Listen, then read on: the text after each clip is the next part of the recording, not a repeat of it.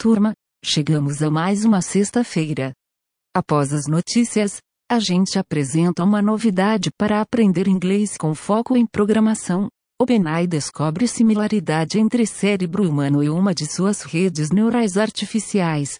A descoberta de neurônios multimodais, também encontrados em cérebros humanos, foi feita na CLIP, rede neural que aprende conceitos visuais de forma eficiente, mostrando que pode haver um mecanismo comum entre sistemas de visão sintéticos e naturais, a abstração. A OpenAI descobriu que a CALIP possui conceitos de alto nível que abrangem um grande subconjunto do léxico visual humano como regiões geográficas, expressões faciais, iconografia religiosa e pessoas famosas. As informações são do blog da OpenAI.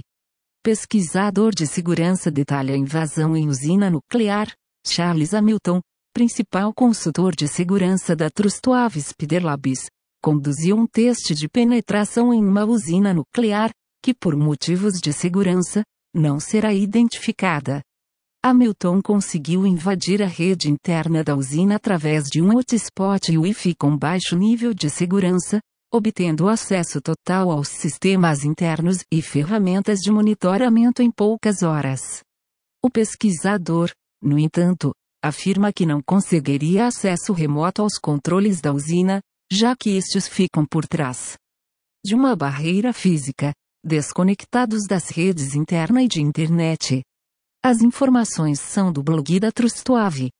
Cientistas estão ansiosos por passagem do asteroide Apophis perto da Terra nesta sexta-feira. Os cientistas querem aproveitar a proximidade do asteroide com 370 metros de largura, aproximadamente do tamanho da Torre Eiffel, para escanear a rocha espacial com radares e aprender mais sobre detalhes da rugosidade, espessura e poeira na superfície do objeto. Em 2004, o Apophis causou um breve período de preocupação entre a comunidade astronômica, quando observações iniciais indicaram uma pequena probabilidade de impacto na Terra ou Lua em 2029, mas observações adicionais eliminaram essa possibilidade.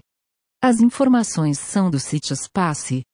Chinesa BYD lança novo furgão elétrico no Brasil. O IT3 tem velocidade limitada de 100 km por hora e autonomia de até 300 km. As baterias podem ser recarregadas de 20% a 80% em 30 minutos. A BYD é a única montadora a oferecer furgões elétricos no Brasil. O preço sugerido do IT3, no entanto, é de 229 mil reais. As informações são do Estadão. O metrô do Rio de Janeiro terá sinal 4G da Claro, Oi, TM Vivo em todas as linhas. O metrô informa que serão instalados mais de 30 quilômetros de fibra óptica para a nova rede. A instalação das antenas ocorrerá de forma gradual. As informações são do Tecnoblog. Google estaria desenvolvendo dispositivos para audição e realidade aumentada, a X, divisão de projetos ultra-secretos do Google, estaria trabalhando em dois dispositivos vestíveis. O Wolverine permitiria segregação de voz, a possibilidade de se concentrar em uma única pessoa dentro de um grupo com conversas sobrepostas.